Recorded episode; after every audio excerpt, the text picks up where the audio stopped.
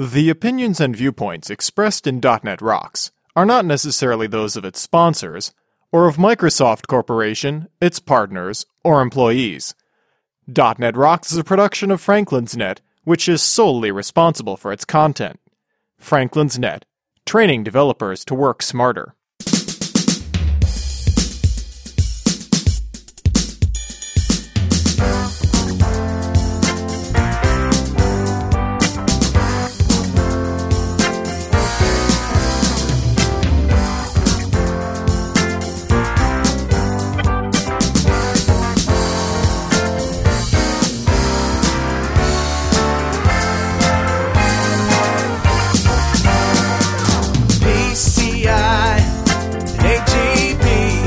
Rockheads! Take off your boxing gloves and listen up. It's time for another stellar episode of .NET Rocks, the internet audio talk show for .NET developers with Carl Franklin and Richard Campbell.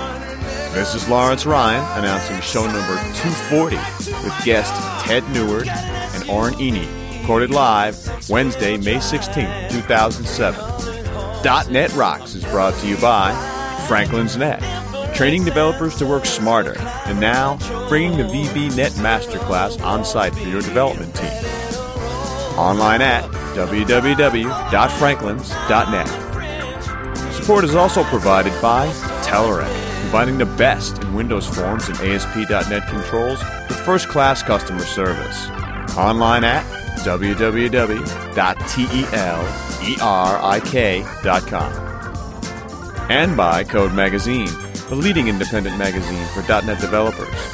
Online at www.code-magazine.com. And now, the man who up until five minutes ago thought it stood for old recycled motherboards, Carl Franklin. Thank you very much, and welcome back to .NET Rocks. Hey, it's only been a couple of days, but here we are again. I'm Carl Franklin on the East Coast of the United States of America. On the West Coast of Canada, it's Richard Campbell. Hi, Richard. Yes, sir. And we may be on opposite coasts and three time zones apart, but we both know when to drink some scotch. Yeah, and uh, Richard and I sort of have this, I don't know, this panache for fine single malt scotches, and um, neither of us, I don't think, have a real drinking problem, but we uh, we like to sip. I don't And- miss my mouth even once. Yeah. And uh, I got this um, gift for Richard for Christmas because I couldn't get him a uh, membership in the Scotch Malt Whiskey Society without serious like tax issues. I don't know. Booze crossing the border is a problem. Not good. Yeah. So I got you a, uh, a a membership in this club where they have functions, Scotch tasting dinners, and you get invited out to go to these things. And they pass around what? Do they break out bottles or do they pass around little shots of of different scotches and tell you about them and do presentations. Yeah, after we and- eat, they line up eight bottles of scotch and everybody gets a taster, which is about a quarter ounce. yeah, And so at the end of it, you have slugged back two ounces, and then they try and burn off the bottles, which really gets you into trouble. yeah. But you get a variety of tastes, and my wife likes it too. She came along, she takes notes, and then goes out and buys the bottles. It certainly is interesting, the range of flavors and, and some of these descriptions of these scotches in the catalogs that you get are just over the top. Pencil shavings. Ah, I yes, saw the great one. flavor of pencil shavings. but uh, yeah, that you you've never known that a single sip of scotch could have forty seven distinct flavors. It's just amazing. And when I tried it, I couldn't taste it. Now I taste one basically. Okay, there you go. Maybe What are you drinking tonight? Maybe a finish. Yeah, this one is called Christmas Cake from the uh, Scotch Malt Whiskey Society in uh, the vaults from Leith, Scotland. Cask number eighty point three, aged in oak twenty years, distilled January eighty five, bottled June 05, 51.9 percent alcohol. That is a very strong scotch. Yeah, it is, and it and it you know you don't drink very much of it. You just have a little bit. Right. That's all you need. Well, and I'm just drinking good old fashioned Woodford Reserve bourbon. All right. Well, and just to set the record straight, we don't usually do the show drunk, No. nor are we drunk now. Now, just having just a little a- taste because it's late in the evening. Little taste, and here we go. We have a couple of emails. Yes. This one from Ben Sherman, and uh, he says uh, this subject is about NHibernate. Uh, he says, Hey, Carl and Richard, I'm having a really hard time keeping up with you guys now that you're running twice a week. I got a Zune for Christmas and I'm riding the bus to work now, so I'm getting caught up again. Uh, wow, three references to Christmas, totally different in the, in the intro today. Did you notice this? I did not, but okay. I don't, you know, and it's May. It is May. All right. He says, I wanted to chime in on the NHibernate and ORM in general debate, and I'll stand firm with the ORM crowd. Can we please stop putting all of our logic in the database? Please. Seriously, put the data set down for a change and see what it's like to build real domain driven applications using objects. Oren Eini's show is great. He's one of my favorite NHibernate bloggers and keeping up with his blog entries is almost as hard as the DNR shows. I'm really looking forward to the ORM Smackdown because he has the guts to stand up to any of the naysayers. That he does. Yes, sir. And that's what we're going to be hearing in just a few minutes. Well, yeah, and of course, DevTeach had this incredible contingent of NHibernate folks. Let me read you one other email, and then we can talk about the SmackDown, which is tonight's show. Okay. Uh, this is from Evan Hoff, and it says, First off, I love the shows. I follow both podcasts and the videos. You guys rock. I just finished listening to the Eric Evans episode, and I'm currently listening to Carl's interview on the Polymorphic podcast. Oh, yeah. Yeah. I did, however, want to ask a huge favor. I would love to hear you guys do an interview with Udi Dahan. Hey. Of all the podcasts I listen to, you guys do the best job at the interpersonal side, the interviewing skills. I think Udi would do a great show with you guys. He has a lot of amazing knowledge around SOA and messaging that I bet a lot of us listeners could use. I know I could. As a matter of fact, we saw Udi last week, didn't we? Did yes, indeed, and I had a great conversation with him. I wish I'd had a tape recorder going because it was just you know, he. What a brilliant guy! Yeah. So I cornered him and said, "Udi, we need you on the show," and he said, "Absolutely." So No we're going to get him on the schedule sometime this summer. We'll get a chance to hear from Udi Dahan. It pays to write to .NET Rocks at franklins.net. Tell us what you want. Yeah, That's what and we'll, we'll make it come true. And it signs off with number one rockhead Evan Hoff. All right. And uh, before we introduce the show, let me just uh, pull up the Code Camp music here, and we'll announce a couple of Code Camps coming up. The Raleigh Code Camp on June 23rd. You can read about it at shrinkster.com slash 017. and a show out of Reading, UK, where we've been. We did, have been uh, there. A conference there a year VBug. or two ago. The show is called Developer, Developer, Developer, and you can read about it at shrinkster.com slash P80. And of course, Greg Brill is still hiring .NET Rocks listeners down in New York City for Infusion, a great company to work for in a great town. And uh, not only that, but to, to get you down there, he's going to give you an apartment for a year free. Awesome. Yep. Read about it at shrinkster.com slash KH6. All right, I guess we got to introduce this show. Yeah. So we went to DevTeach last week, uh, which is a conference in Montreal, Quebec, and there was about three or four hundred people there, right? Yep. But the talent that was there was unbelievable. The roster of speakers was off the hook. It was off the hook. And, And- so intimate, you know, you, you can have lunch with anybody you want. You know, very European style right here in North America. And, and we just had a great time. The content was great. The, the, the, the culture was great. Uh, and everything was great. JR does a good job. So we, uh, got Ted Neward and Oren Eini, or Ayende Rahien, as he is also known, Yes. together in the same room across the same table to discuss their different viewpoints on object relational mapping systems. And it wasn't a big crowd. It was late at night, but boy, what an animated conversation. It was. And you can see by the, the picture on the website today that these guys have different philosophies and different approaches to ORM systems. But you know what I think is interesting, Richard? At the end of the day, they came to some agreements. Well, was there really any doubt at any point that ORM had validity within the space? Right. And I don't think anybody disagreed with that in the end. So that I think was a very strong part of the conversation. But listen for yourself. Tell us what you think. And here it is, the ORM Smackdown. Hey, DevTeach, welcome to .NET Rocks.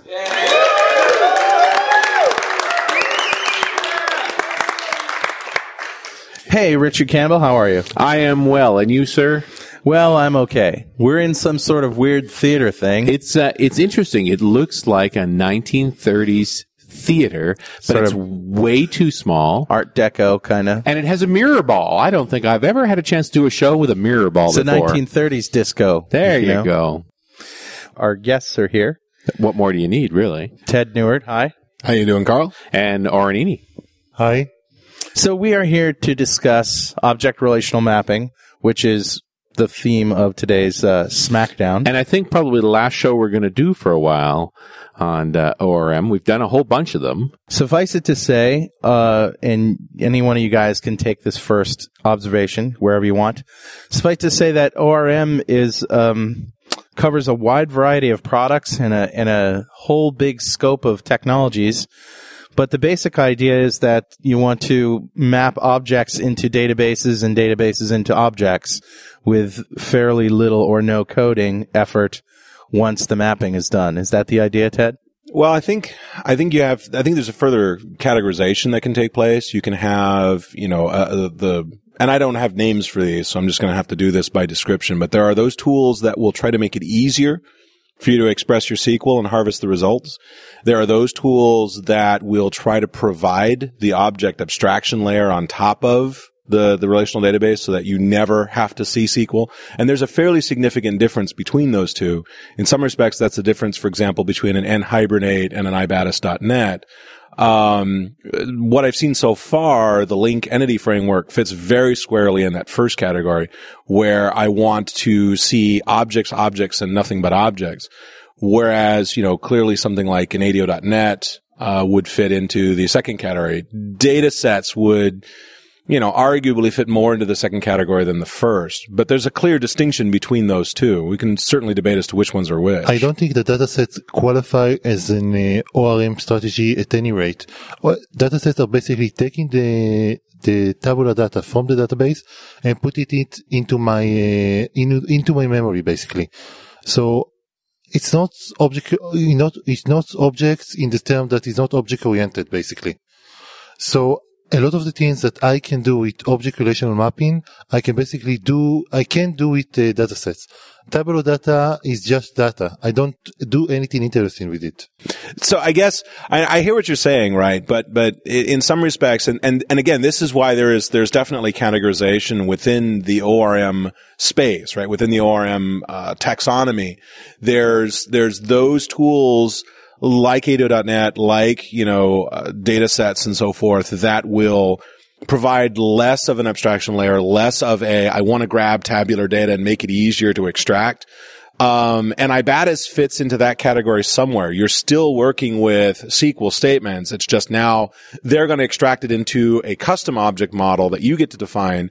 Whereas in the case of data set, it's being extracted into a data model that Microsoft has defined. Um, yes and no. I think that uh, if you do, if you're talking about uh, ORMs, you have the ones that are going co- uh, toward more toward the object model, where in uh, their API and you working against object, and you have the one like Ibatis, you still working against the object and only objects, but uh, the level, the amount of control you have in, uh, to the database, the amount of control that you want to have uh, uh, interface into the database is completely different. Because Ibatis, you want to have complete control, and Ibatis is a, a framework that is meant to give you the complete control that you want.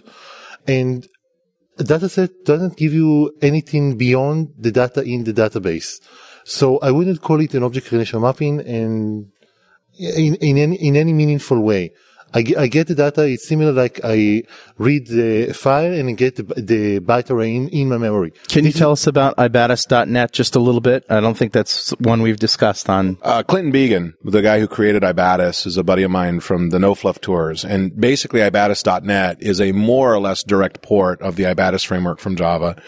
What they, what, what basically Ibatis comes in two flavors. They call it a data mapper and a DAO framework, right? So the idea here is that when in, in, in the Java space, right, we have data access objects, which are intended to sort of wrap how you access the database. And then we have data transfer objects, which are basically objects that are disconnected from any sort of database backend and are intended specifically for transmission across the wire. No behavior. No behavior, right? These are not intended to be domain objects. These are purely intended to be almost data structures, if you will. And the data mapping portion of, of Ibatis is intended to make it easy for me to specify a SQL string in a configuration file, right? And then that, that, the, the, the parameters, the return set from that SQL string gets harvested out of the JDBC or ADO.NET call and stored into an object model and you have a configuration file that controls how the mapping takes place. And all so then all the uh, the objects just show up. They're just there. It does all of that goo for you. Yeah, what'll happen is Ibatis will, will, will take the response, will instantiate an object of the type specified in the config file, and then basically will set the fields or set the properties based on all the values that come back out of the, the, the query. So you, you know, you, Carl, don't have to create the objects. You've told Ibatis how to create those objects and Ibatis has populated. And those objects could conceivably be, uh, behavioral objects, domain objects, rich domain objects. Well, one of the questions that we got, Richard, from our uh, uh, listeners when they found out we were doing this was there seems to be a lot of emphasis on dynamic SQL here in ORM uh, tools, and uh, where we, we've been fed a steady diet of stored procs, stored procs, stored procs. Now all of a sudden, here's an application in which it's actually uh, much easier to not use stored procs. So what's going on here? Ayende? Yes, and so yesterday was at the Entity uh, demo or something like that, and one guy stood up and said that the Entity Framework is going to take the industry 10 years back. Because the entity framework designer wouldn't generate a, a store procedure from the database like the Visual Studio 2003 did. And I found this simply hilarious because that was Microsoft uh, getting uh, their own uh, guidance back and proving, and now that, now now that they have to show that we meant what he said now, but now it's different. Because basically, when you're talking about store procedure versus a dynamic SQL, and when I'm talking about dynamic SQL, I'm talking about a parameters query, nothing like a concatenate string or anything like that. So when you have store procedure, store procedure has several purposes, uh, the way I see it. They are for data, bulk data manipulation. They are for a maintenance in the database. They are for a, some specific cases where performance is important. But I don't see it uh, adding value to the application over trying to go to the database directly because I think that 90% of the store procedures that are used today are simply wrappers around very simple uh, select, insert, or delete uh, statement. Well, what about the argument of security and providing that layer of programmability on top of the database? A data, ODBC is not an API. ODBC is something that you're talking to the database suite.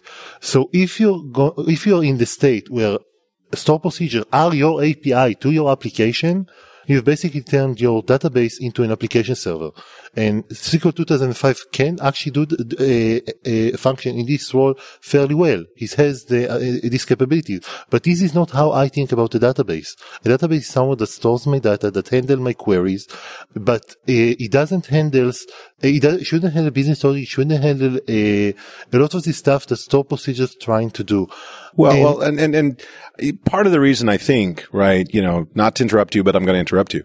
um, part of the reason I think we see this emphasis on dynamic SQL actually has to come with, has to be attributed to the fact that a lot of these projects that we're seeing moving into the .NET space, like NHibernate, in many cases are ports of existing Java projects where stored procedures, you guys have been fed a diet of stored procs. We've been fed a diet of avoid stored procs like the plague.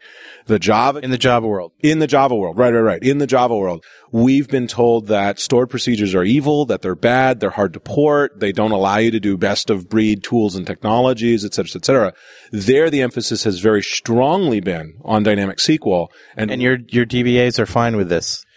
well, Java guys don't generally talk to DBAs. Is that- But I think the mentality difference that you're seeing here is this: if you're in a Java space, you're about portability and Right. platform independence. And We're about vendor neutrality right? more and than anything else. Stored not even procedures are not part of the ANSI SQL standard. They've never been part of it. And so if you're going to be ANSI compliant, you're not using stored procedures. Right. And you can tell he's from Canada because he says ANSI, where the rest of us say ANSI. Yeah. Uh, the, you know, the, the thing of it is, I mean, the, Call the whole thing off. There you go. Right. tomato, tomato. Uh, The thing of it is here that, that within, certainly within the Java community, there was this, this definite emphasis that stored procedures were bad because of that vendor neutrality concern.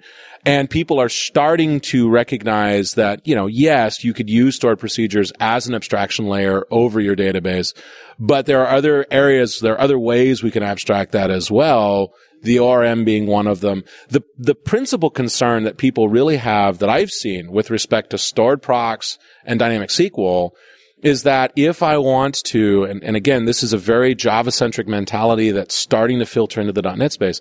If I want to build a rich domain model, if I want to do the Fowler-esque domain model, you know, that, that, that models my specific problem, my customers, my, my assets, et cetera, then I don't want to be tied to specific stored procedures. I want this to be done via dynamic SQL because I'm building off of the object domain definitions, not off of the database definitions. And there's something that Ayende said, sort of slipped in there, that for database geeks is a very important distinction, which is you, it is not really dynamic SQL. It's parameterized queries. I, I'm, I'm wondering if you're thinking from NHibernate point of view primarily, that you are sending up a canned query, a, a, co- a dynamically created query by Hibernate, which is getting a s- compiled execution plan just like a stored procedure does. So you're going to get similar performance and you're going to call it multiple times with different parameters. You don't have those uh, SQL injection problems too that you know I tried. concatenated strings I have. actually tried to uh, create a worst practice NHibernate uh, uh, application. So you have a, a Hibernate query that they use string concatenation. You can do minimal amount of uh, injection here, but even then it's you can't do any anything of the real the real bad stuff because you can't in example turn uh, and do a delete because it's go through several layers of parsing in the database in the Hibernate itself. So what Hibernate does when it needs to generate a query, it always generates the same query. So basically what you end up is with the parameters SQL that is sent to the client, to the, to the server, and uh, it has the same property as the store procedures. The other argument I, Well, with with one significant difference is which is that stored procedures execute on the database server as opposed to being executed on client side. no, right? Uh, I, well, I, well, I, no, don't, I don't, I don't depending upon the significance of the, the, the, the data you're processing, right? some of the some of the query languages, some of the ORM tools, maybe not specifically NHibernate, but some of the ORM tools will do more of the processing client side, whereas a stored procedure would do most of that server side. that depends on what you're doing. If Well, sure, it always depends on what you're doing. No, no, no, no, no. What I'm talking about is when, when I'm talking about doing something on client side, it means that I sent a query to the database, it was processed, I got the result back, and now I need to do something with it. So if it's something that need to go- through 10 million rows and it needs to set a flag, this is something that I want to do in store procedure. If it's something that needs some complex, complex uh, business logic, this is something that I want in my domain model because now I ha- now I have the ability to express things much in a much richer way. SQL is not a language in which I want to start specifying business concerns. It's possible, it's painful, it's not maintainable over the long run. Well, see, and I'm not, and I'm not sure I agree with that entirely because one of the things that we've seen over the years is that languages come and languages go, databases remain sacrosanct.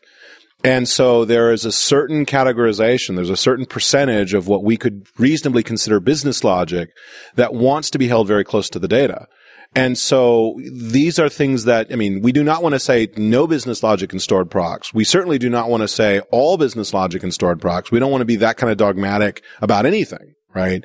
But certainly from a standpoint that the database is a convenient place to put a number of business rules that have to hold, right?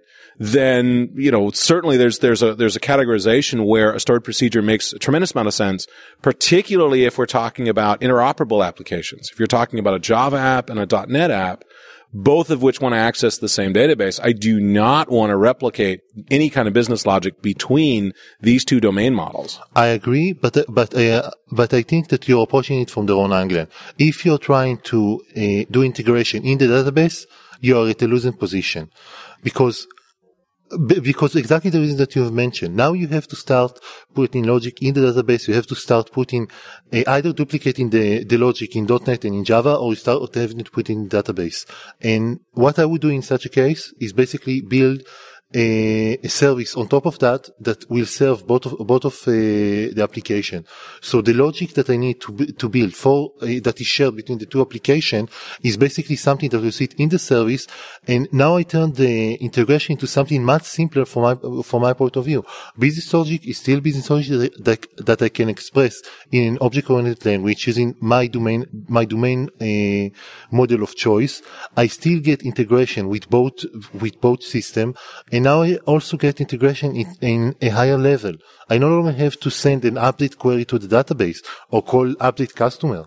I can now send a message, update, I can now send a message, update customer address, and now it has a, a far, a far more a explicit business meaning. Well, see, I'm not sure that's true at all because when you talk about building a service, you're talking about creating a, another layer, right? You're talking about creating potentially another layer, potentially another tier within your system. So now you could be talking about a second round trip, a second network, tran- you know, transfer that has to take place. So now you've just doubled the amount of time I'm spending on the wire. Plus, you also have to create, you talked about sending a message. I have to create a messaging model which for many applications is going to be a duplication of, or at least a near duplication of the object model itself. And so I don't think we can blindly say, you know, oh, well, the, the answer here is to create a service. I think in many cases, particularly for those situations where I have a database, I have a Java system that needs to process it, I have a .NET system to process it, to say throw a service in front of it just to hold certain amount of business logic, right? I mean, I could get pithy and I could say, oh, well, the stored procedure is your service, right? We could simply call that a service by another name using the SQL model instead of the XML model. It's well understood. Both languages have a very easy integration with that model. I think that's a pithy way to say it, but we could certainly argue that for a while. The stored proc approach, right, effectively gives me that same degree of description with only one round trip across the network. And I can incorporate the business logic inside that database. if uh, we're to- we're starting we're starting to get into a more and more specific concerns here, but you're talking about round trips, and I have no no uh, issue with putting the service inside the database, which means either SQL CLR or maybe putting it in uh, Oracle Java. Uh, Well, why do I even want to take another type? Why do I even want to take the transition to XML if I don't have to? Because that's an impedance mismatch in of itself. Send, uh, from from my point of view, send the result as a, a result set uh, from the from the service. What I'm care, what I'm uh, interested in here is that the integration doesn't happen in the in the uh, database layer because when you start having uh, such databases that two systems talk to, you're in you're unable to make any significant changes to the database without starting to affecting a lot of systems. Well, anytime you start making significant changes to a relational database that's in production, you start affecting significant systems. Period. End of story. Regardless of what's fronting them. The issue mean- is how how much and how if if you can version if you can version it appropriately. I think that if you have one system to talk to it, to its own database and you are making significant changes, changes this is one thing. If you are starting to uh, touch the main database for all the the organization that every uh, every application in the in the in the organization talks to this database and it, and it expect these exact parameters and this exact store procedure and this exact view or table or whatever, then it's becoming much harder to make any sort of modification. And I've seen databases. Well, and, and that's exactly the point, right? Because the database schema is a visible thing that lots of people depend on. If you create an encapsulation layer around that database model, which basically a stored procedure is, right? It is that encapsulation layer around that model, but it's based on A, technology that we understand, B, a, a technology that we know scales well, that we see we have administrators who know how to deal with it. And quite frankly, for the reasons Richard mentioned earlier, we have some security restrictions that we can put around it. It's a type system that's already well understood, well debugged, well mapped in terms of how Java and .NET and Ruby and all these other languages talk to it, right? So the notion of the stored procedure as an encapsulation layer, because that's basically what we want at the end of the day out of a service, is loose coupling between two systems, It- Java and .NET. It's not loose coupling because the moment that you have no, it's it not- is loose coupling, dude. You're no, wrong. No, no, No, it's yes, not loose you're coupling wrong. because You're you are coupled to the You're database schema. You just don't want to admit it. it. Services are about loose coupling. Period. End of story. I just a second. Service is also about versioning and the ability to make a change. And That's loose coupling. Yes, the- Okay, so But, we're good. um, You're right. I agree it's- that- it's- that we agree that it's loose coupling. yes. Okay, cool. Then let's But- move on. Next question. Uh, this is Jerry Springer. If you're just tuning in, What I'm you're trying just to tuning in. just let me try to finish. What I'm trying to say, you can do it in store procedures. I wouldn't do. I wouldn't recommend doing it for the reasons that I've already mentioned. There are there are issues with what you're saying, but I don't think that they're unsolvable.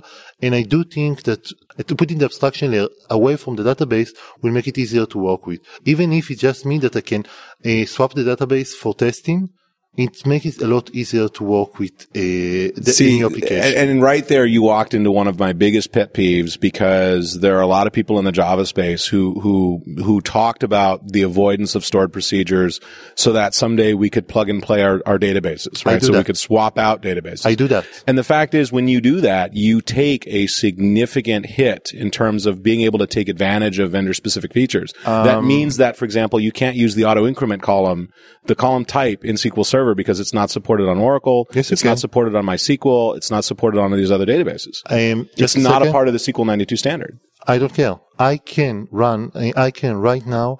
Uh, take my application. It's working against a SQL Server 2005. I'm Right. testing it against uh, in-memory SQLite database and against SQ SQL CE uh, embedded uh, DB. Sure, because can- you're taking a subset of those features. Yes. You're not taking advantage Wha- of, for but- example, the XML type in But- SQL Server no, I can. 2005. I can, and I do. All I need is to provide uh, the different approaches for each database, and I can do it in the mapping.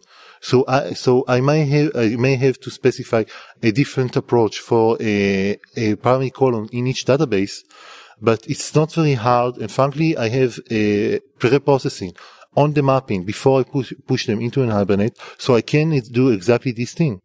Well, see, the thing that you're running into though is now you're saying, I'm going to have not only, I mean, if you're taking advantage of the SQL column type in SQL Server 2005, how does that column map to, say, SQLite? Is it just a string? Yes. So In you're not taking advantage of XPath style queries from within the SQL Server 2005 when you write them. generally no. I, I still haven't found a, a use case for them in my applications. So when I would, I will have to find a solution for that. I do agree that when you're talking about a starting to think in portability, you are losing the ability to use the speci- the uh, advantage of the platform that you're that you're working on. Generally, I don't recommend to do that. I do recommend that you take each and every advantage that you can on the platform that you are working on. I just think that you can still do it uh, in a way that you can take the advantage when it is possible, and when it's not possible, you you you have to uh, pass it up. Well, see, and that's that's kind of my point, which is to say the stored procedure functionality. Again, I'm not trying to be dogmatic about this. I'm not saying all business logic should go into a stored proc. I'm not saying that you should never try to plug and play your databases because again, there are certain scenarios where you want and need to be able to do these kinds of things. No argument there. But too much has been sacrificed on the altar of portability and vendor neutrality Absolutely. for me to stand back and hear somebody say, "Oh, well," and I want to be able to, you know, plug and play my databases and not stand up and say, "Dude, when you do that, you are sacrificing a significant amount of functionality within that particular." I mean, even to the point where you're tuning your SQL, right? There's a, a great, I think it's a Morgan Kaufmann book called Database Tuning, right? Database Performance Tuning. And they do a number of performance tuning, uh, use cases, right? Where they say, here's a query and we're going to tune this query. And as it turns out, they do it against eight, you know, what they call the big eight, eight major databases at the time the book was written, which include five commercial and three open source databases.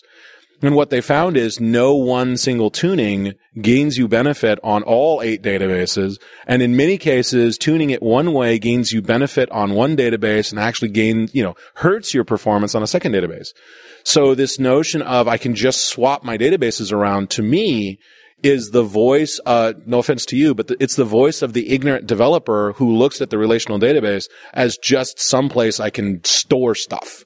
It's a file system by another name. And that's where I start getting really, you know, annoyed with people. No, I would agree with everything that you said with the condition that I don't think that a dogmatic, the dogmatic approach uh, is correct. And yes, there is a place for store procedures. I just, I think uh, that uh, different in our opinion is where you, where I draw the line for SQL uh, for store procedure or Mm-hmm. uh, service and when you do it. So Yeah. Well, we, I mean, we can certainly disagree in terms of making those kinds of value judgments, right? Uh, my concern is just, you know, let's not stand up and hold up dogma for people to start chanting as they put on their way. I think that's the, the challenge in talking about any technology that's complex like this, which is without some sort of context, without some sort of, all right, let's take application X with requirements Y, blah, blah, blah. You know, we're really, you know, we, we don't have, I mean, best practices include a context, right? Yeah, what we really need is like a sample application, like maybe, I don't know, some kind of e-commerce, like say maybe a pet store online that we could do. Oh, never mind. That's already been done. Sorry. Sorry. I, I do get a sense that you look at the stored procedures, you being Ted, look at the at stored procedures as a layer of abstraction for taking advantage of the platform. And Ayende seems to be talking about that same abstraction layer living inside ORM, that he's going to be able to take advantage of those things in his code which really goes back to, I think, a philosophical difference between these different ORM implementations, where one is very much centric on the database, and you have database talent that's building a better database than any code would generate. Another where the talent's in the programming, and you're allowing the program to generate the database. Well, this is, this is one of the, this is part of the Vietnam of computer science, right? You knew I, I was wondering if you're going to drag I that was line gonna out because I was going in. to ask. I had to drag it in. I had to okay, drag I'm it glad in. it's here because otherwise I was going to bring it to you and say, you said this. Now I what? did. I did. And, you know, and I disagreed. and, and, and for, for, you know, for those who haven't read the essay, I wrote an essay about a year ago, basically saying that object relational mapping is the Vietnam of computer science. And part of that is this idea of who really owns the relational database? Who really owns what's being done inside of there? And to a lot of developers, they believe they own it. They believe that they're the ones who get to define the schema and revise the schema and so forth. And for a lot of IT departments, that comes as a very, very brutal surprise and developers are in for a rude awakening because a lot of reporting, particularly the larger the organization you get, the more that the database maintenance and the database reporting tasks are handled by DBAs. While and when they start to look at, hang on a second, when they start to look at a relational schema, for example, generated by Hibernate 3 sch- uh, schema gen utility, right, with its, you know, discriminator field that just gets dropped into a table in order to support inheritance and so forth, they look at this and go, whoa, I, I don't know how I can throw crystal reports against this. One of the most egregious examples of this was a very early uh, BEA WebLogic EJB release where EJB, the entity bean uh, framework decided they would go ahead and generate the, the, the schema for you. And, um, I was talking with a company that, that used this utility and they said, yeah, we went ahead and developed the entity beans and we pushed it into production and we started running against it and our DBAs called up and said, what the f- have you done to our database? And the, the, the developers were stunned. What are you talking about? Right? Nice entity model, right? Well, turns out what BEA WebLogic had schema generated in terms of the database level was every table consisted of two columns. An auto-incrementing integer ID field and a blob containing the serialized Java object representation. That's fun to do a report from or do a query. But I mean, if, the report proof database. it's pretty much, yes, yes. This is making sure your data is very secure. Nobody can get to it. So are you ready for the big news? Telerik is taking the wraps off four new product updates. RAD controls for ASP.NET, RAD controls for WinForms, the first official version of the Telerik reporting tool, and a brand new suite codenamed RAD Controls Prometheus. And you guys think I don't sleep. Telerik's tools have always been great, but I think this time they've outdone themselves. Well, here are the details. Prometheus is built on top of Microsoft ASP.NET Ajax, and it'll become the successor of RAD controls for ASP.NET. Just as ASP.NET Ajax will be the future of ASP.NET, RAD controls Prometheus represents the future direction of all new Telerik development tools. This new suite of controls will also pave the way for seamless integration with Microsoft Silverlight, formerly WPFE. The WinForms suite aims for the stars with powerful new grid, chart, and tree view controls. For me, it seems like a major player on the WinForms market. Another intriguing addition to Telerik's portfolio this spring is Telerik Reporting. The product introduces a new level of development experience, which Telerik collectively calls easeability, a naturally intuitive mouse-only approach to generating Windows, web, and PDF reports. And if that's not enough, go to www.telerik.com to check out what's new with Telerik's renowned RAD controls for ASP.NET. But my point about it, I why are you doing reports from the uh, online uh, online database? The the tool has fairly significant changes and fairly signi- significant requirements. The second thing, in my current project, I generate all my all my uh, schema from the entity model. What this allows me to do is to make any kind of refactoring to my uh, entity model. So add a field, remove a field, move it somewhere, and I just compile the code, run uh, and this run the build, and this building my database from scratch. So but now that right there is the problem because once you go into V1, I wouldn't I wouldn't be able to do that. Absolutely, right. absolutely.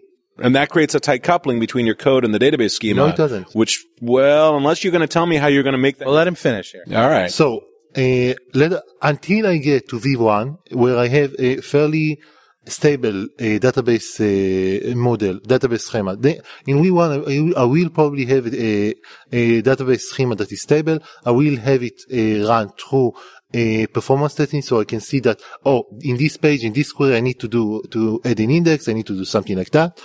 Uh, maybe I need to rewrite the query myself or, or uh, things of this order. For V2, I now need to to be a lot more careful. Be now because now I'm working against an established database.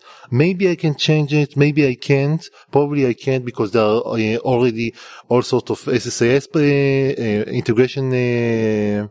Integration services, ETL processes start are, are running against it. So the schema is mostly fixed. Now I want to do uh, to start adding things, to start modifying things, and now I'm now I'm in the world of database refactoring, and there Right. are there are tools and ways and processes to do that. And so now I'm no no longer be able to generate my database from scratch. Now now I have to start versioning the database in a way that I would have done it anyway. So I don't see until the V1 I get a lot of freedom and a lot of flexibility. After V1 I'm in the same world where I uh, was before, where I need to version any change to the database and I need to make sure that it fits with the DBA, it fits with the current ETL processes, and it fits with uh, reporting that are generated and everything like that. Right. Well, and, and Scott Ambler has basically, I mean, he's published like, you know, 500 pages on how to do database refactoring, which consists of, you know, 28 ways to use triggers and stored procs to maintain, you know, the, the quote unquote old schema and slowly migrate things over to the new schema. I think, you know, the, the, the issue here, quite frankly, from a refactoring perspective is that database refactoring sucks. Very much so. Yeah, and and this is this is part of the problem that I see with a lot of the ORMs is that developers will adopt an ORM, right? They will adopt it in many cases blindly. Again, there's there's a rant here against dogma more than anything else, but they'll adopt like a Hibernate or a JPA or you know an NHibernate or an, an uh, uh, uh, some of the other ORM tools in the .NET space. I don't want to name any by name because you know people might get upset with me, right? But I mean Oracle TopLink, for example. You adopt one of those, right? Well, yeah, I'm Oh, we don't care if the Oracle people get upset. This is a .NET show.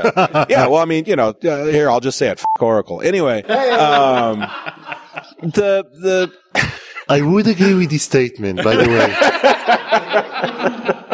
talking with, talking to someone that needs to interface to Oracle database with 31,000 tables. yeah, well, that's not Oracle's problem. That's that's your company's Uh, no, problem. No, no, no. But the point is simply that that a lot of the a lot of the the desire for an ORM is basically I want to I want to provide an abstraction layer on top of my relational database. I want to think in you know terms that are just domain objects. I want to see objects, objects, and nothing but objects. And this this is a leaky abstraction. This is a horribly leaky abstraction, No. and it well, it catches a lot of people off guard at how leaky it really is. I mean, you really have to start thinking. I mean, you talk about a simple inheritance hierarchy inside of the object space. You have at least three different ways to model this within your relational database, each of with each of with each of which with its own pros and cons. And and these these these consequences of selecting one versus the other are definitely non-trivial in terms of the the, the changes between them. I do get a sense that there's a very distinctive difference in philosophy here between the NHibernate approach of no, Really? really, You get that? honest. No, that's He's why I an have incredible guys grasp sitting on of the obvious.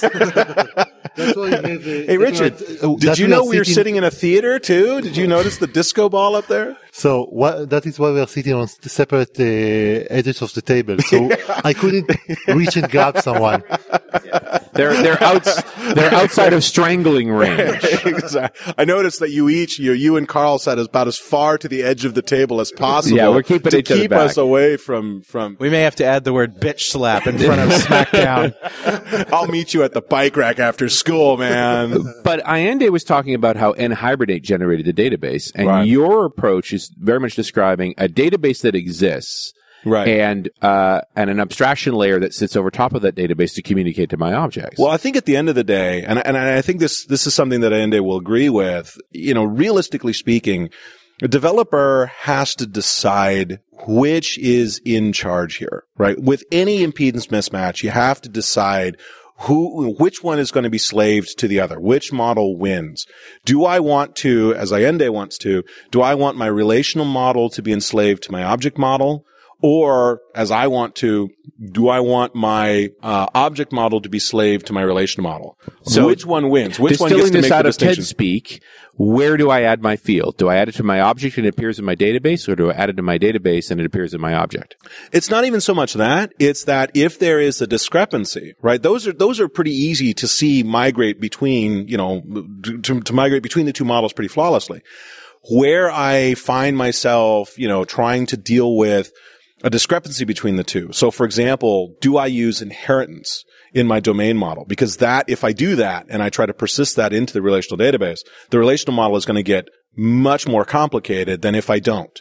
So do I use inheritance or not? The developers, the object guys will say, of course you do, because that's an important part of how we model the world. The relational guys are going to say, oh hell no, that's not the way we model the world. And it's really a question of who, who wins, right? Who, who's, who's got the greater pull within this particular project? For certain projects, particularly V1, the developers can have much greater pull because, hey, oftentimes the DBAs don't even see the schema until you're ready to deploy, right? Until, until he's ready to cry. Yeah.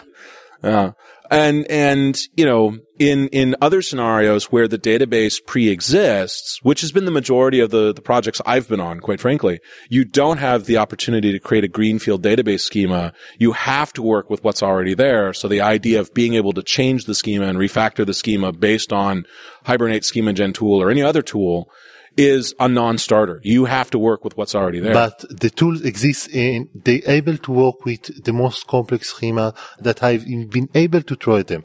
I have a database schema that I have inherited from in mainframe. So it has such lovely tables as TBL 123 and, uh, Oh, nice. and uh, no, you have to understand the fields. The fields, the columns in this is uh, What are they FLD, called? A, B, C? A, B, C, D. Oh, and God, I they're it. all string nullable. so, and if you have A in field A, then the field B is the customer ID. If you have B in field A, then the customer the customer ID is in field G. Yeah, but but hang on, hang on, hang on. What what you're describing there? I mean, you know, Christopher Date isn't even dead yet, and he's rolling over in his grave. That's not a relational model. That's a flat is- file. That is a flat file. That That's a flat file. That's not a mainframe. relational model. Literally, th- that is a, this is a model that inherited from mainframe. Right. But- but that's th- not- that, that's not a- that mainframe is still in operation. That doesn't the even that doesn't even fit first normal form. That doesn't even fit zeroth normal form. I mean, you know, come on. That's I mean, What you're saying is that's just not normal. that's just not normal. That's not right. But that is something that I've been able, with a schema that I cannot change, to make NHibernate work with. So it's complex and it's literally took a, a lot of time, but it was a lot, e- a lot more easier now because now I don't have now I don't need to get a new developer and tell him, look, here is the schema. You have A, B, C, D, and this is the relationship. Here is the table uh, of uh, how you figure out stuff. Now it's much easier because it has a customer object. It has, it can follow the, uh, the natural object graph uh, very easily. So yes, they should understand what's going on under, under the cover. They should understand that uh, this line of code will execute a, a SQL query. And if you put it in a loop, you will have 10,000 lines of, 10,000 queries to the database. And I don't care if you don't see the uh, connection, uh, the SQL connection uh, open method. This is what will happen. Um, as you guys are talking about these challenges of, of you know where who owns the the uh, process, uh, I can't help but thinking of uh, something a wise man once said, which was every problem can be solved by adding another layer of indirection. Except too many layers of indirection. Okay, that's good, except too many layers of indirection. Um, has anybody ever? It might, might be a totally dumb question, but has anybody ever tried the approach of using a separate database just for the ORM that talks to the real database? That's what I'm doing now. Yeah. You don't want to, you don't really want to do it unless the database is really in a bad state. Well, there's there's there's other approaches there too, which is to say, um, and, and I don't know how much experience you've had with these, but there is the object database, right? There are object. I mean, we're into the second generation of object database vendors now, right? I've been working with the guys at DB4O because they've been asking me to do a uh, sort of a follow up Vietnam paper describing how an object database can avoid some of the issues. Would be the Iraq paper, maybe. No, no, no, no, no. I'm staying away from the Iraq thing, right? History hasn't judged Iraq yet. I only deal with old wars. Um, the, the, the thing is simply that, you know, the, the object database can avoid a lot of these mapping issues because what's, you know, the schema, you know, one of the problems of the ORM is you have the dual schema problem. You have your class model and then you have your relational model. Which one is in charge? Which one's slaves to the other, et cetera. In an object database, the schema is the class model. There's no separation here. So refactoring is a snap and it's very easy to store these and it deals with inheritance and so forth. And what a number of DB4O's customers have found is that the DB4O database makes for a very good uh, sort of object store, which can then, they have a replication uh, tool, utility format, whatever you want to call it, where you can replicate out of the DB4O instance and into a, a regular relational database. Suitable for reporting and queries and everything else. Bingo, exactly. And so this almost in some cases mimics the difference between your OLTP, your OLTP database and your reporting database, or OTLP, OLTP, whatever, online transaction process, OLTP. I got it right. I got it right. Shut up, Richard. Um, dude, it's late. Don't confuse me that way. Give that man a red card. but I mean, it, it's a it's a very it's a very common uh, uh, tiering process because then number one, you're talking to a local representation, you know, your local uh, repository. I mean, you're not necessarily traversing the network. Then when you replicate, you push it across the wire into the main database. You can replicate in both The directions if you like. DB4O uh, database or the RDBMS? You push it in, you, your objects get stored in DB4O and then they have a replication process that occurs through some asynchronous process, batch or continuous or whatever, but it replicates into the RDBMS. I And you still have a problem. You're just move. You're just localizing it to one No. thing, replication. And how do I handle Right. in such an area? How do I handle a, a, a web farm? I have a, a single database, single DB4 database, so I am paying for the network connection. Well, see, in, in some cases, and again, the DB4O guys could, I mean, you know, they could talk for days about all of this. I don't want to get specifically into their implementation, but specifically what you would, what you would do to solve the, the farm example is I can certainly have a single central relational database if I need that data to be in a relational form, but I can easily, for example, push things from the relational database into the individual DB4O databases that are sitting on each of the individual Then- web farm machines. But then you have the classic problem of synchronization because you have Sure. So basically, what you're what you're talking about is that I have a local object store which is simply a cache for the RDBMS. Agreed. So Agreed. I mean, from- that's, that's my- the same basic concept of what we're from my- with. From the way I look at it, this is an this is a completely an ORM uh, problem. You just push the uh, uh, relation uh, relation mapping into the replication process. Sure, absolutely. So- but the, the the the distinction here is it's not one that the developers have to deal with on a daily basis, and it's one that can be handled in such a fashion that the refactoring that we do against our domain model does not need to be replicated directly against the relational I, database. I don't agree. If I'm if I'm adding a field to my mo- to my model, you need to start. Uh, you need to basically modify the central database and then modify the replication process. Not all refactorings are modifying what's stored in the database, though, and there may be data that we want to hold locally that's not going to be held in the Not in relational farm database. scenario.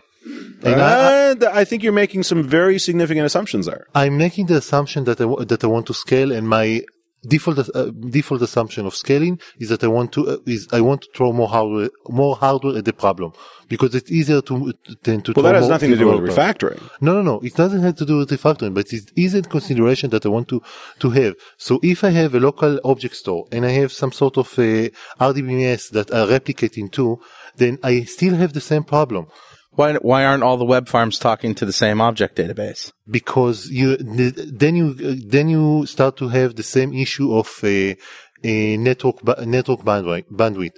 So if you, the classic example, customer orders and orders lines, if you are in the same object, in the same memory space, you have very little cost of, traver- of traversing the object graph. If you are in separate machines, then traversing the object graph may mean that you need to, to fetch more data from some distance machine. This But that's has- true of the ORM scenario too. Absolutely. But Right. I have solutions for this. I have eager Well, so do the object guys. Okay, no, I mean, they, they have they have this notion of activation graph where we Yeah. can we can constrain Yes, but- how deeply down the graph this stuff will be activated. Okay, I agree, but what I'm what I'm trying to say that I don't see any any uh, architectural difference between the two. In in if I'm looking at it from uh, uh, from this level, it's basically the same thing. You're just pushing the the, the interaction between the relation model and the uh, uh, between the object model and the relation model into some other place. And I don't think that you can say that it's help refactoring. If I'm splitting a class, if I'm making some sort of a, a refactoring that is big enough to affect the database when I'm using an ORM, then I would need to change all the all the code down the line, the replication process, the database schema, so any sort of ETL process that I have uh, in place as well in the, in the object-oriented database. Well, uh, there's there's a couple of things, right? In in in an ODBMS, and again, I'm not I'm not dogmatically suggesting that an ODBMS is the solution to all our problems, right?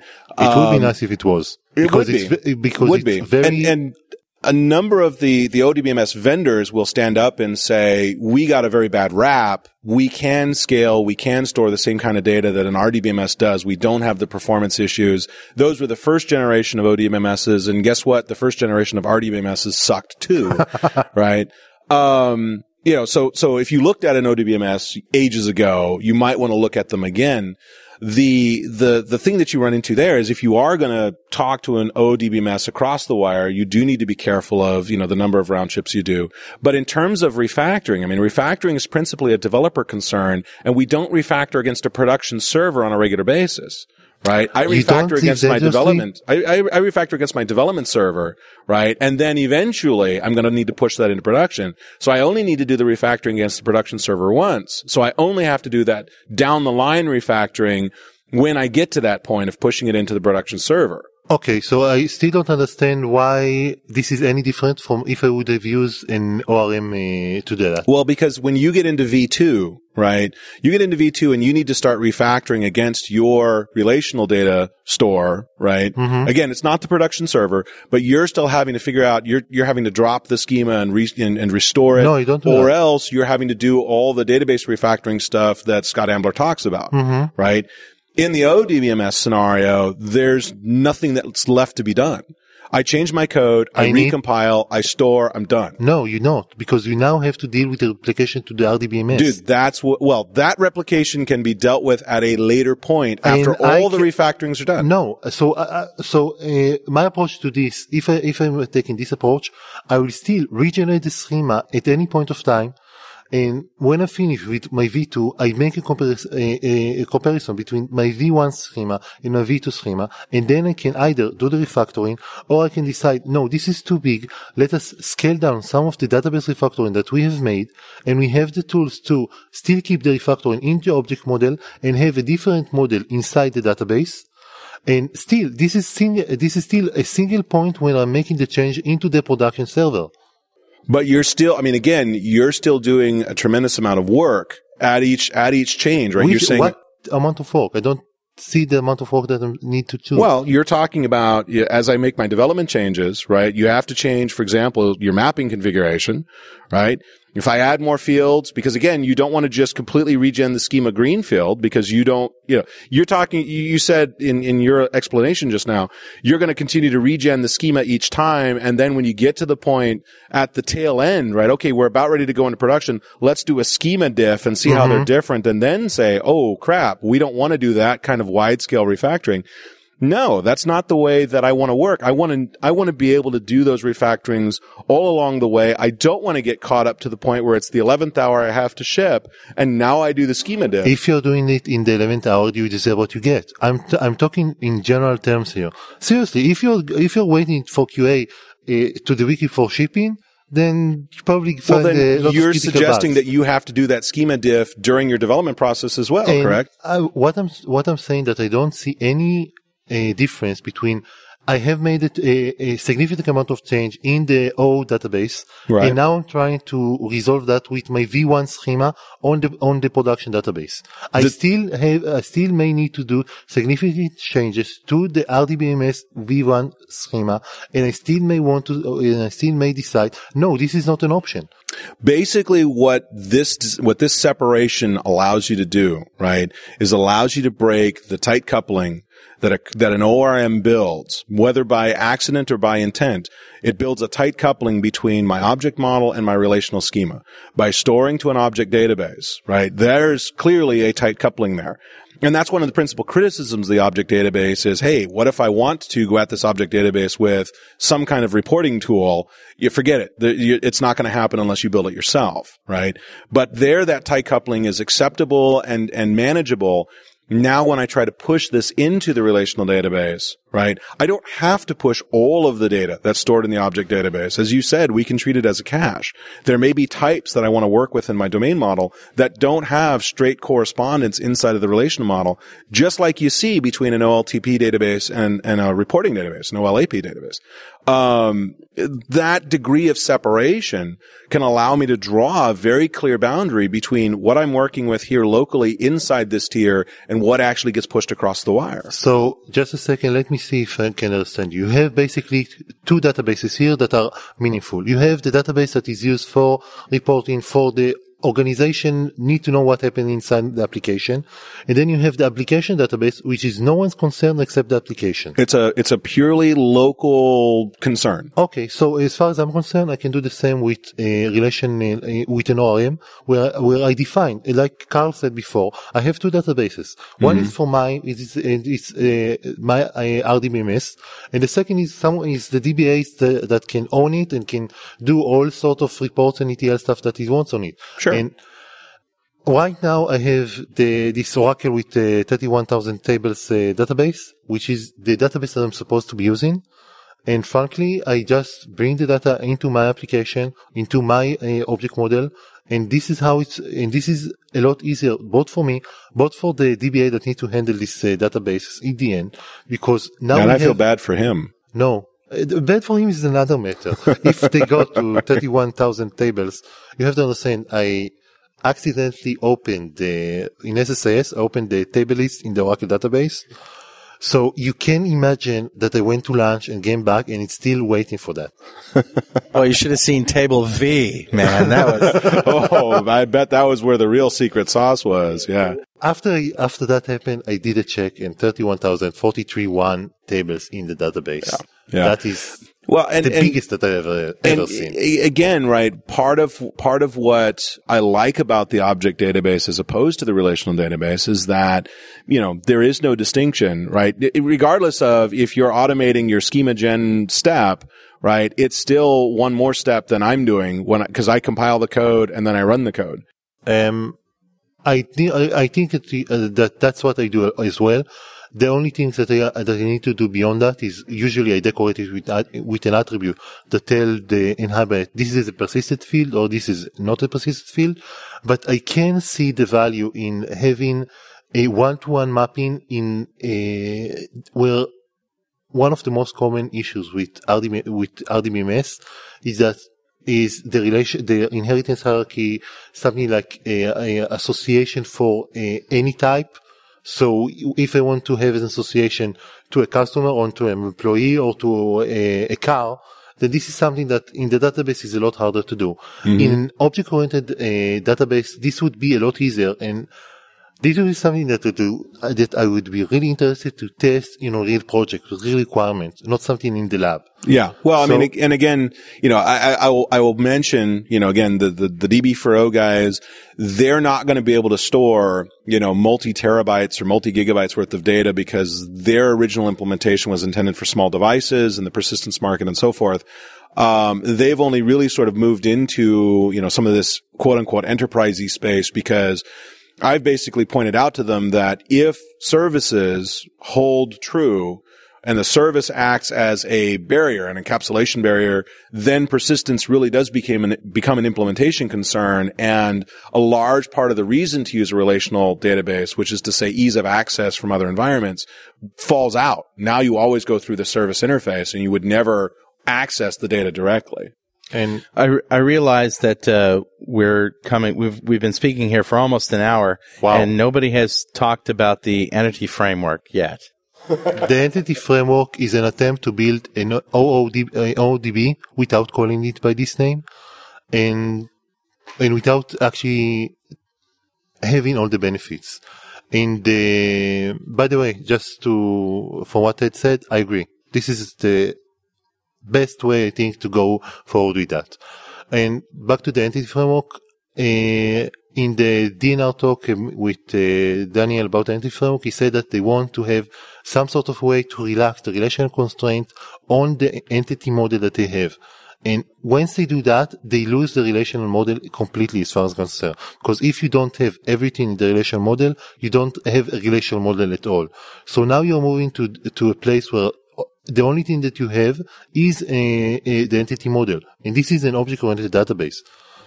See, I, I, I have to be honest, right? I look at what, I look at what Microsoft wants to do with LINQ, right? With, with, in terms of LINQ and DLinq and XLinq and some of these things, which are bring, which are in many respects trying to bring, uh, you know, set and relational style of concepts into this language. And that's a good thing.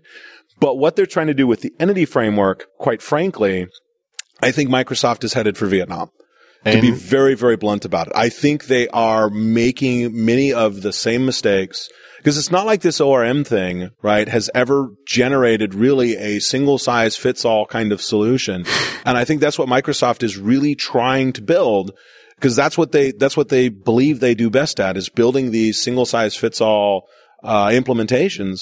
And I think they're going to find that, you know, they're going to go some distance with this and go, oh crap, right? I, one of the principal criticisms I've heard about LINQ is it doesn't talk to stored products. So all those people out there who've built databases using stored products are going to find themselves in a very sort of weird, uncomfortable space. Linkless? What's that? They're going to be linkless?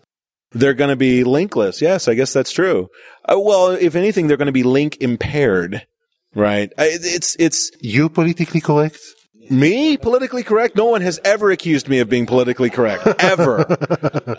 It- eh, this is, I mean, this is a serious problem that Microsoft has to face. And, you know, coupled with the fact that a lot of people don't do the dynamic SQL thing inside of the .NET space, you really kind of get this sense that Microsoft is trying to finally a- address those accusations that Microsoft doesn't have an equivalent to EJB Entity Beans.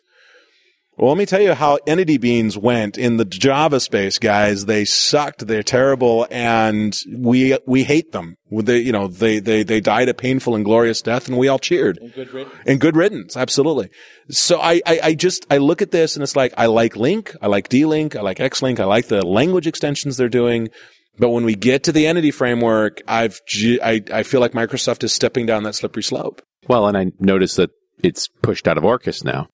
Well, well, yeah. There's, there's, you know, whether or not it will ship. Anybody remember object spaces? Uh, now you're being unfair. Well, okay, but until it ships, right? I, I'm, I'm not gonna, you know, because remember, object spaces, man, it's coming, it's coming, it's coming. Oh, psych.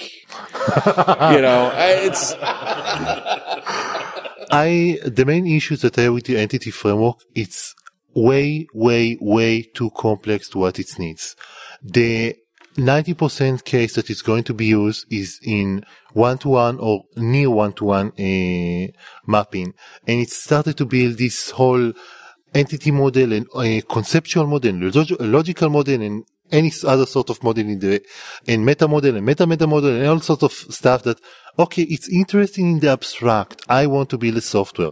So I now, uh, so I now have to, uh, to use a tool that I can't really use without, uh, the, the wizard and the, uh, all the nice UI tools. And what happens when I need to step outside of this very comfortable wizard driven, uh, diagram driven, uh, world? And what, I, what happens to me in, in almost any, let's the let's the tool wrap the ugliness then i need to step outside and i have to face this ugliness and i get this very uncomfortable feeling that that why do i have to do all this work to make something this simple work and they're trying to do a lot of, a lot of stuff. They're trying to build a very ambitious project. I think that they're, they are trying to build too much and they are not, uh, they're actually not trying to separate the feature, their V1 features into coherent story. So you guys pretty much agree on that. So we can basically cut out that whole section, right? I, at the end of the day, there's, there's, you know, within, within the, the, the, uh, w- within the ORM space, within the object space, there's been a number of attempts to create these query languages, right? Of which you could arguably say the entity framework and LINQ are one that, you know, mimic SQL. And it's like, wh- why do we have to create something that looks like SQL? Why don't we just use SQL? Let's make it easier to harvest stuff out of the database. Let's bring some set and, you know, structural typing stru- constructs into our, let's bring, the, instead of trying to bring the objects to the relational database, let's bring the relations inside the object language. And here I don't agree because I don't work in the- my object model like I would work inside the database. So I think that LINQ itself in the language integrated query, not in the LINQ, uh, all the rest of the frameworks that are there is a good step because it brings me the ability to express intent in, in a more clear way. So the LINQ itself is very, is very interesting, the set base, but trying to say, let us bring the SQL into the language itself. I don't necessarily want SQL. Yes, I want relational concepts, which is a very Okay, different, con- very LINQ different do- thing. LINQ does that. LINQ does that. That's LINQ why I like LINQ. Yes, yes, we yes, agree. yes. So you can cut that segment out too. no, what you don't agree is to what people build on top of LINQ. LINQ to SQL, LINQ to entity, stuff like that. I built in, uh, I and uh, a guy called uh, Bobby Diaz build LINQ for, for Hibernate and it's uh, not very big project right now, but it supports quite a few of what uh, LINQ for SQL, LINQ for Entity can do. So basically we just need to map the concept from the, from the LINQ query to the Hibernate query that match this and it's very it's very simple to do it's very easy to do the possibilities that i have now when i can basically take some sort of a, a, a code as data and do transformation on it is very powerful Uh, guys, uh, it's about time to wrap it up. So I would just ask each of you to make a final statement and then we can go have a beer. I'm right. He's wrong. All right. And you? uh, his lies I, I guess uh, you know my big thing would simply be you know an ORM is not going to save you from the object relational impedance mismatch. It may make things easier for you to manage, but but you, you know this is a leaky abstraction. We need to just accept that. You need to basically decide where you want to be on the continuum. And I mean, to a large degree, you can use an ORM and Hibernate or, or Hibernate or whatever to, to, to, you know, simplify your development life to take the easiest 80% and then use the remaining 20% to just write straight SQL and do those hard things that an HQL or something else may not be able to accomplish for you. But don't expect that an ORM is going to completely close the loop and remove uh, the relational database from view. It's never going to go away. You just have to accept that it's a leaky abstraction. And Ayende? leaky abstraction, well and good. If you're not having to be aware of this leaky ab- abstraction all the time, then you got 20% of the way done. And I agree, by the way, with everything that he just said, which is pity because I, am not, probably not supposed to. so basically, be aware of the leaky abstraction and be aware of what's happening. This is very important. Still accept that even a leaky abstraction, and I'm probably the wrong guy to say that because I keep harping on leaky abstraction, why they're bad. Even a leaky abstraction can provide a lot of value. And do try to uh, to stay away from this is wrong, this is right. Accept the situation, evaluate the concept based on the situation. Don't be dogmatic. Yes, very, very much. All right, guys. Thanks. It's been great uh, to have you on the show, and uh, it's been great to be here at DevTeach. And what can we say? Thanks again. Thanks, Carl.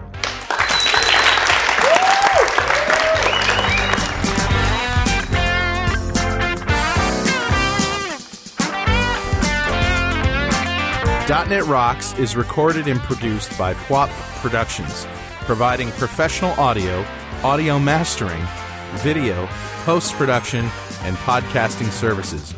Online at www.pwop.com. .NET Rocks is a production of Franklins.Net, training developers to work smarter and offering custom on-site classes in Microsoft development technology with expert developers online at www.franklins.net. For more .NET Rocks episodes and to subscribe to the podcast feeds, go to our website at www.dotnetrocks.com. Got by the FCC. Yes, I'm a